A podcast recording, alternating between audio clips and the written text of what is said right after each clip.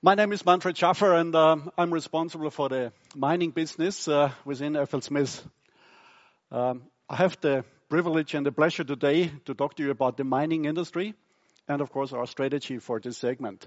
I know most of you are quite familiar with the mining industry and the trends, and so I will not speak too much about the mining industry. I will focus more on our internal initiatives and actions, how we can use the trends and the developments in the mining industry to profitably grow our business. Before I go into the details, uh, just a few key messages that will be the red lines through the presentation of today. Basically, uh, we see a few mega trends that are impacting the mining industry, and uh, we believe it's a positive thing. Despite all the cyclicality and all the challenges, what you have in the mining industry, it is an attractive industry to be in, and I will talk to this uh, a bit more in a minute. There's two themes, that Thomas was already alluding to. It's the productivity and the sustainability that will drive a lot of these uh, uh, trends that we see in the mining industry. And the way how we are positioned, we can take certainly advantage of these trends. Because the answer to a lot of these uh, challenges in productivity and sustainability will be technology, will be new services, and we will be able to write these services based on our historical background and our knowledge. And last but not least, uh, when we will execute the strategy will, where I show you selected elements out of this, you will see that this will not only create a profitable growth, but it will also make our business more stable and more predictable. Going to the mining industry and why we believe this is an attractive industry to be in. Of course, there are certain global trends like the population growth, urbanization, and all these kind of things. But overall, of course, the commodity demand has grown roughly in line with the global GDP growth. However, what we see now in mining is a few other trends that will increase the demand of mining equipment. And this is, of course, on one hand, it's the dropping ore grades, the depleting deposits that will require that we have more run-of-mine ore uh, to generate the same amount of metals. And what you see in the upper chart, you see that the run-of-mine production is increasing at a much faster speed as the commodity demand. And of course, there is other of course, uh, trends uh, like the decarbonization and the electrification of our industry. The change to the electric vehicles has been a little bit slow, but it's coming for sure, and all this will uh, drive the demand for certain commodities like copper, lithium, nickel, and so on. And it will drive that in a faster speed than what you see in the GDP growth. And then, on top of it, you have the sustainability challenge. When you watch the news, it's very clear that the mining industry has to respond to this, and the answer will be technology. And uh, we can provide this technology. And this is not a question of investments, it will be a question uh, that the mining industry has to invest in this. It's not an option. If you want to maintain your license to operate, if you want to obtain a license, a permit to operate, you will have to comply with increasing reg- uh, regulations for the uh, environmental footprint. So overall, this is an attractive industry. And on top of this, despite all the um, pressure on the commodity prices and the increasing production cost, generally, the mining companies have uh, quite a good cash flow. You have seen all the extra dividends they've paid over the last few quarters. So this is an industry that has enough liquidity to make the investments. They're at the moment reluctant to make the investments because of all the uncertainties in the industry, but they will come. And of course, if you have an industry that has the cash flow, that has the liquidity, and that has the need to make the investment, that's a good industry to be in as a supplier. Oops. Um, I've used copper here as an example to sh- demonstrate a little bit the complexity and the different influencing factor. Why copper? First of all, it's an important uh, commodity for FLSmidth, but it's also internationally seen as a good indicator what is going on in the mining industry. Uh, what you see on the upper uh, chart is the commodity or the, the copper price, And yes, it is below $6,000 per ton, which is not great. You have seen the price has dropped in the middle of the last year, basically because of the uncertainties in the global economy and the industrial growth, especially also driven by China. China is approximately consuming 50% of the global copper demand. So a lot of people saying with the drop of the production and industry production in China, the copper demand will drop. But what we are seeing is actually the opposite. Um, the upper uh, right-hand chart is showing you a constant increase of import of uh, copper concentrate into China. Compared to this year, year to date, compared to last year, the copper concentrate import to China has increased by 10%. How is that? That is basically because the copper recycling in China has some challenges. It is not so easy to find clean copper and recycle this and the emission regulations in China are putting some pressure on the recycling of copper. So there's more demand for clean concentrate to be imported. If there is more demand for clean concentrate, where does it come from? You see on the lower left-hand chart is there has not been a lot of new discoveries of good grade copper deposits. And in addition, what you see, the existing mines, of course, are going deeper and have more production costs, but also have dropping ore grades. So if you put all this together, of course, there's a demand to increase your productivity, but also there is a demand to sooner or later invest into copper. Without doing that, the forecast is between 22 and uh, 2024, there would be a supply-demand deficit. So there is a reason why we have this reluctance at the moment, but we see still there are strong underlying trends. And you could do this for iron ore, for alumina, for nickel, and so on. The picture is actually quite similar. And this is why we believe this is a good industry to be in. Talking about our position in this industry, roughly we have estimated the total available market to us is roughly 120 billion DK, where we are currently uh, accessing a little bit less than half, 55 to 60 million, uh, billion DKs. And we have, uh, compared to our main peers, a relatively good market share. Um, but at the same time, when you look at the capital and aftermarket market share in our existing accessible market, we still have room to growth. In addition to that, you will see there is a consolidation in the industry which provide, which will provide uh, additional opportunities for us to grow. But it is uh, different initiatives to grow the total available market uh, or the, the accessible market by working with white spots, new technologies, and so on. And then, of course, it's also an internal driven initiatives, how we will change our product mix to grow more in the stable part of the business and to be less dependent on the volatile capital business. A short word about the underlying trends. Uh, I have talked about this already, but um, I just wanted to highlight again why this is important. The dropping ore grades and the increase in productivity, at the same time, the lack of investment, of course, means that the customers are driving aging equipment harder.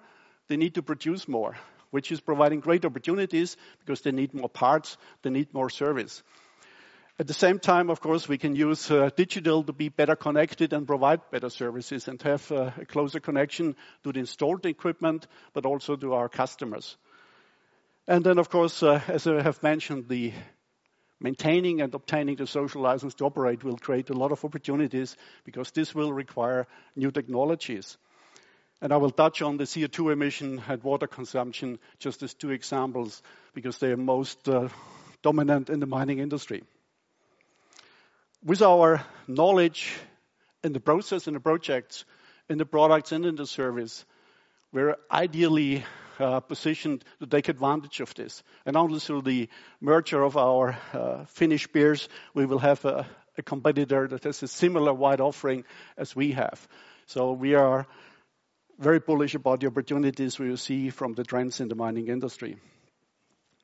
I have selected a few uh, actions and, and parts of our strategy just to demonstrate what does it all mean, what I'm talking about. And I will talk about, of course, the challenges uh, that we have in the capital industry and uh, in the capital business, the project business, and what we are doing about it.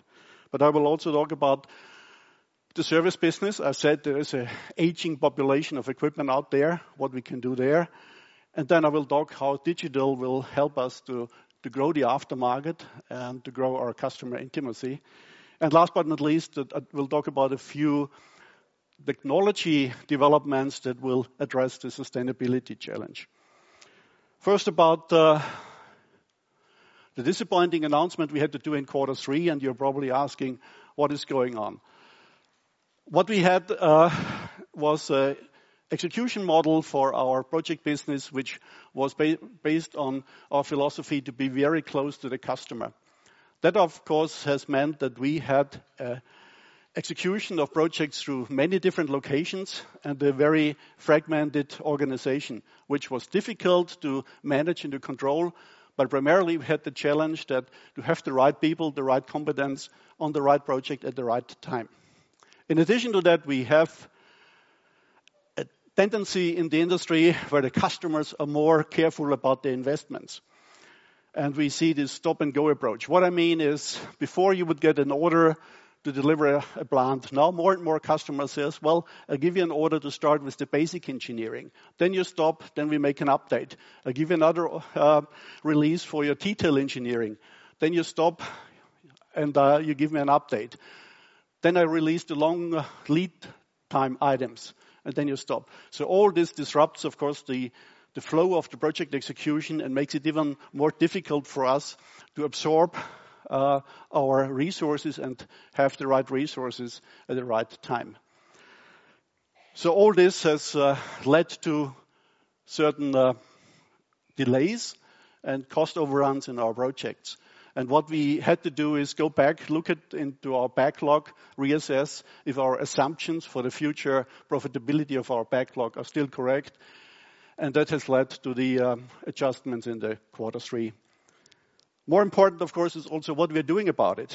And we are implementing what we call the so-called hub concept. That means we are concentrating and focusing our resources for project execution in three hubs, a western, central, and eastern hub. And there we will have all the resources what we need in terms of project execution, commercial contract management, engineering, procurement. They will have a critical mass. They will not depend so much on one or two projects, and then, of course, we can better uh, manage the absorption. That doesn't mean that we are completely abandoning our concept of being close to the customer. They will still work with satellite offices, where we have people that will interface with the customers and also with the local suppliers. But they will report back to the, to the hub and therefore create an organization that is flexible, agile, but also the clear front-to-end responsibility is clearly defined. With this, uh, we can also make sure that we have the right people, the right competencies in front of the customer whenever needed. And um, this will, of course, help us to better execute the projects and better adjust to the fluctuating capital business. Now, going from the capital into the service business, um, um, here we have announced uh, some time back that we want to grow our wear part business.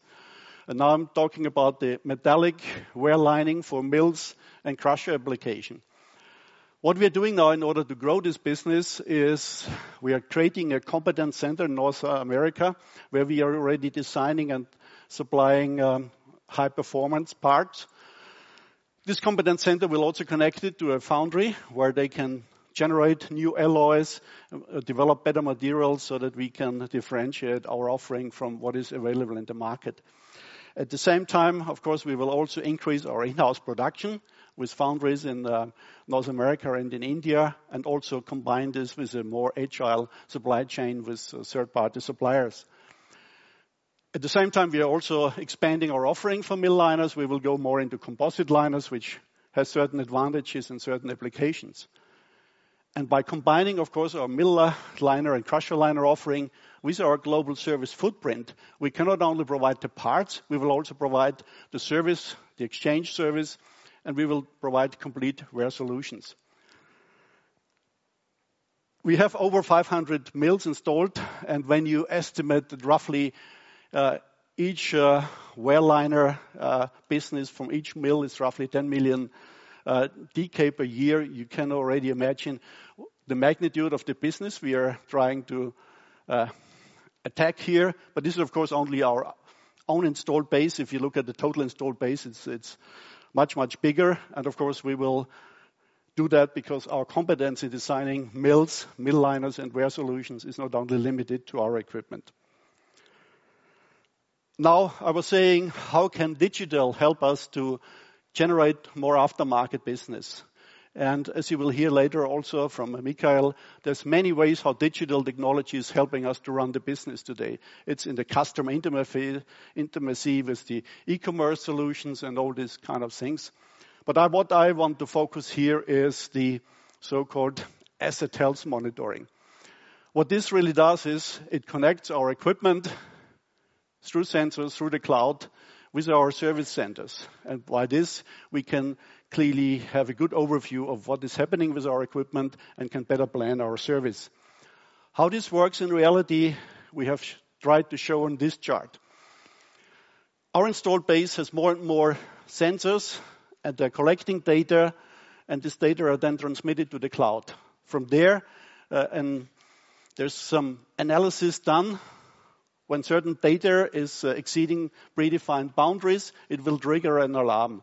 And this uh, alarm will then be transferred to our 24/7 service center. The people will immediately know, okay, we have a problem. Um, and depending if they cannot solve it immediately, they can then trigger that service people will be dispatched, and they can go to site. They can check if we have the required spare parts immediately. They can ship them to site. And they can do this in a very, very quick response time. And the quick response time means that, of course, it's better for the customer, the downtime is reduced, and of course, the uptime and availability is increased. Now you say, "Okay, but uh, you're globally active. How can you make sure that you have all the time the right people, the right service technician with the right knowledge available?" We are doing this uh, with uh, new technology, and this is why I have this helmet here. All of our service centers have now this type of technology where the service technicians have this type of uh, connectivity with our with our excellence centers. It's video, audio, data collection, and they're real-time connected with our service centers. So the service technician can go out, he can connect to the best knowledgeable people that we have in the company, and they can help them.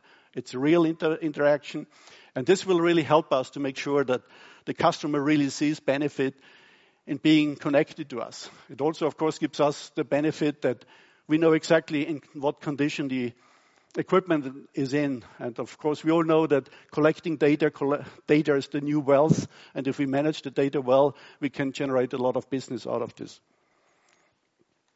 Now coming to the technology part, And I was saying I will use a few examples to show how technology can help us to to uh, work with some of the sustainability challenges. What I have here is a simplified mining value chain of a flow sheet, where you see that we have for each step in the flow sheet already technologies, but we have identified what new technologies we will use in order to help the miners to be more productive and more sustainable. I've talked already about the wear part, but I will talk also about the IPCC, the in-pit crushing and conveying. I will talk about the water, the tailings, and I will also talk about ROL, the rapid oxidative leaching. We're working on a lot of these things. Some of these uh, technologies have already been launched in the market. Some of them are still at the very early stage of the development. But the pipeline of developments will make sure that over time, we can introduce them to the industry depending on the demand and the hunger, what we see from our customers. Talking about water, and as you know, this is becoming an increasing challenge to the mining industry.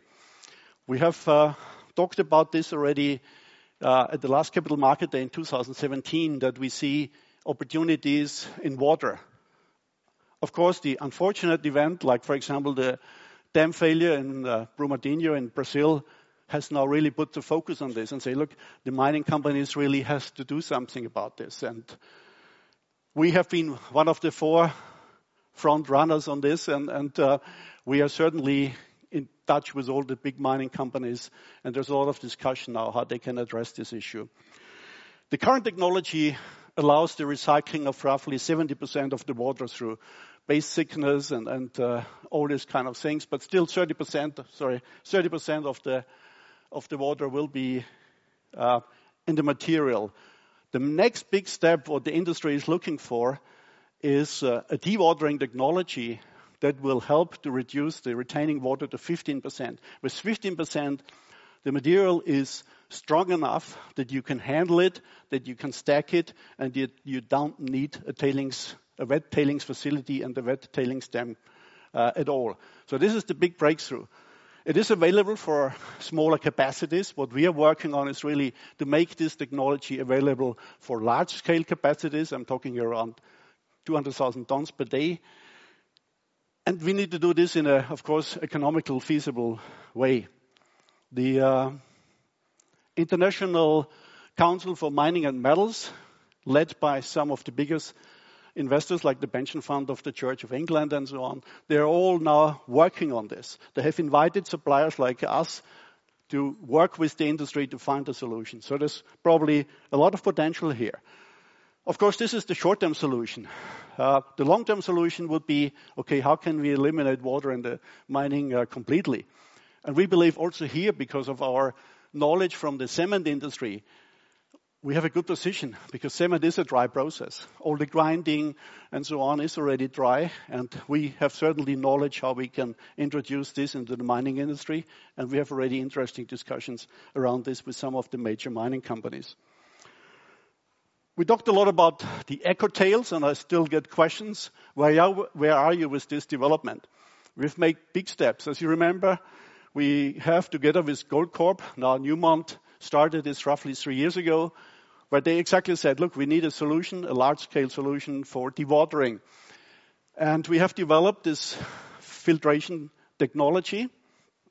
And um, what you see in the uh, picture here is one of these five by three filter plates.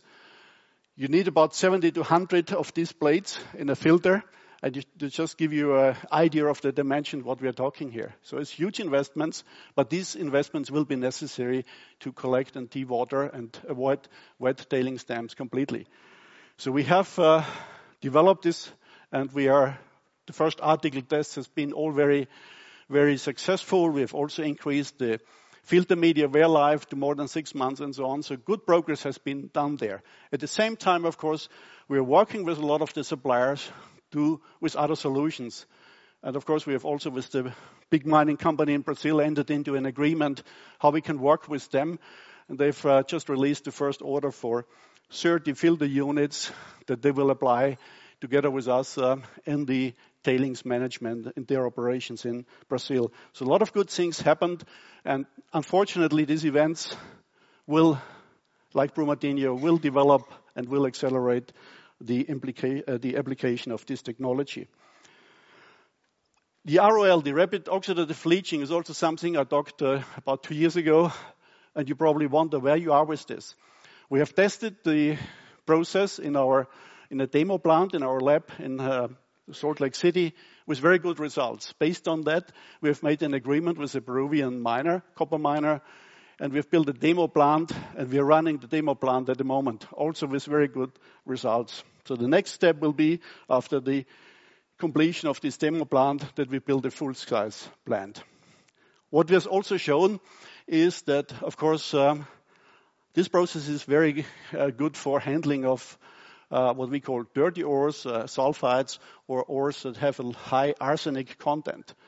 The arsenic content is a problem because, as I said, is also a lot of the copper concentrates goes into the smelting, and if you have the, the arsenic in, in, your copper concentrate, of course, there's a, the risk of uh, polluting the atmosphere through this. So it's not only handling of difficult ores, it will also help to address the, the question around arsenic and pollution and so on. In addition to this, we have uh, started, of course, tests in other minerals, and we see very good results in uh, refractory gold, it's about 50% of the world known gold deposits are refractory gold. If we can apply this, of course, that will also be a big breakthrough. The idea is, of course, that uh, this process, compared to other known processes like autoclaves and things like that, that this works with atmospheric pressure, with relatively low temperature, and with a very low uh, reaction time. So it's very economical compared to existing technologies like autoclaves. And then uh, something about CO2 and dust emission. What I show here is a picture about uh, a unit uh, that is uh, operating in a big iron ore mine in Brazil. They have uh, four of these units. Each of these units is producing more than 10,000 tons per hour. So this is the biggest iron ore mine, and it's completely truckless. The normal uh, operation, as you know, in surface mines is trucks and shovels, and it's not unusual that big trucks, uh, did big mines use three to 400 trucks. This is eliminating the trucks completely. And the beauty is it's driven with renewable energy. There is no diesel. It requires uh, only a few uh, operators because it's all remote controlled and automated. And of course, it does not generate a lot of, of dust and so on.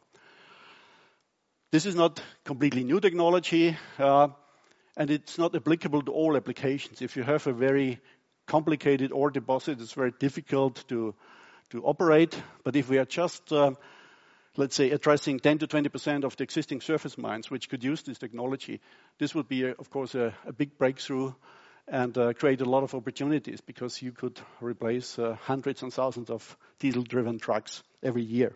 And there's a lot of interest. I'm just coming from a meeting with a Peruvian miner that runs at the moment a, a big mine at a high elevation with 400 trucks.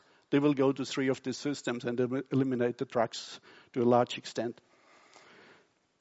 Now I've used, uh, I've shown you how we will fix the, uh, the challenges what we have, but also what new opportunities uh, we see in the market. What is the market growth in mining? We estimated 3 to 4 percent conservatively over the average over the cycle per year.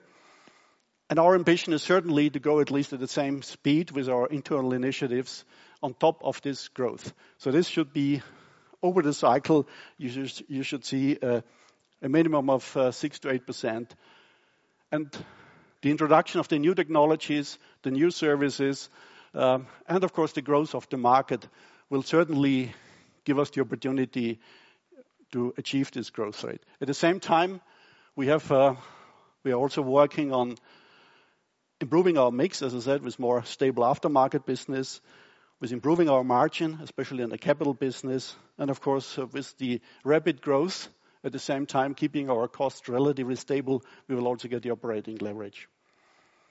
So by implementing the strategy, where I've shown you certain parts of it, this is of course only one part. There's other initiatives I mentioned before, like standardization, modularization, all kind of initiatives are ongoing.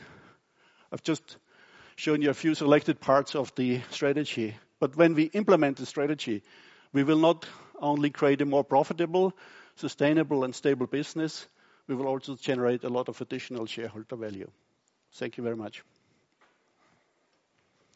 Questions? Yes. Yeah, Lars Topholm from, Carnegie. So, Manfred, copper is made either from, from oxide or, sulfide, or can you comment on how you see the output mix change between the two types and maybe elaborate a bit on, on how that affects your business? Thanks. Yes, thank you very much, Lars, for the question. A very good question. As you know, most uh, copper deposits, you have the easy handling or easier processing oxide ore at the top, and when you go deeper, you go more and more into sulfides.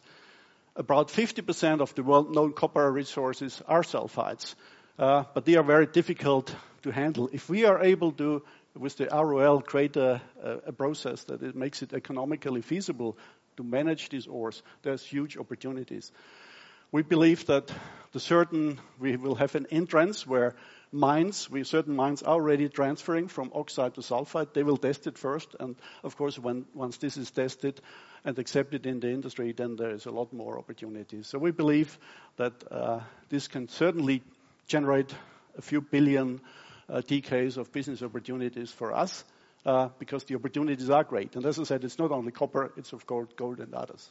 But, I'm uh, also thinking a, a, flotation plant, does that represent better business for you than leaching?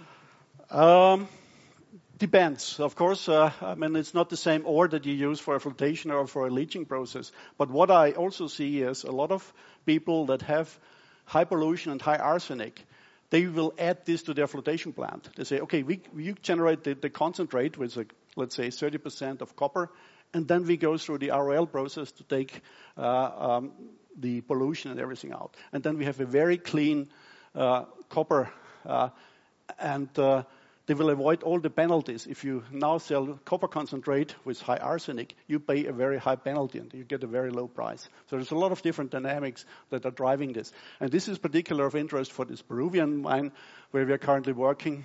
They say, look, just with the penalties that we avoid uh, by not having this arsenic in the copper, we are already paying for the plant. Yes, please. That's Arsene from Credit Suisse. Um, uh, just on the project pipeline in copper, looking at slide four at your chart, it seems like in the next five to seven years, the size of possible and uh, probable pipeline, it looks smaller than the projects committed in the next two or three years. Maybe you can give us a quick comment on how you see the project pipeline in the next couple of years.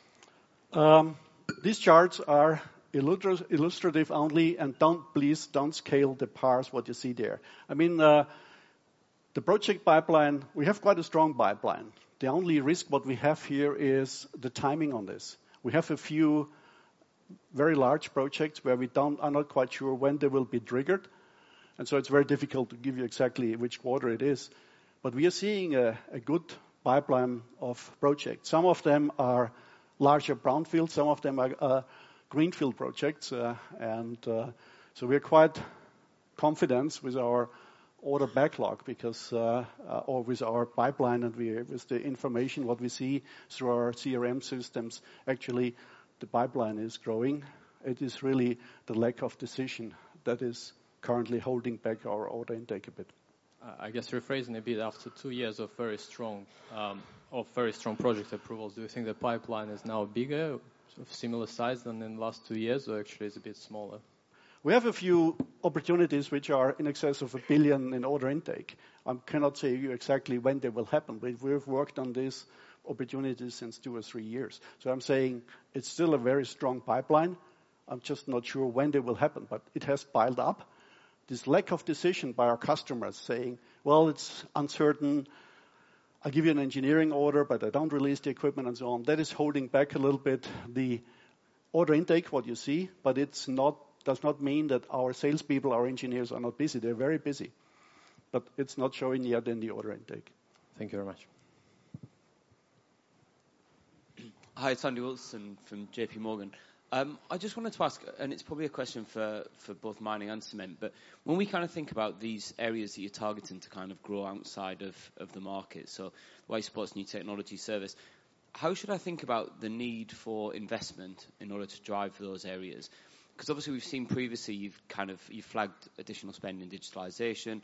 You know, I wonder about how much R&D we might need, um, or whether it's going to be sort of largely organic or through M&A. Just trying to think about if you're going to grow ahead of the market, how much of the capability is already in the group, and how much of it is, you know, effectively is going to be incremental spend one way or another over the next uh, two to three years.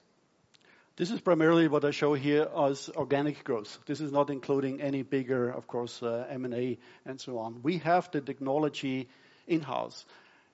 Do I want to spend more money on R&D? I certainly want. We, as soon as we see the opportunities. But what also the concept what we have is that most of the new developments are done together with major mining companies, and they participate in this.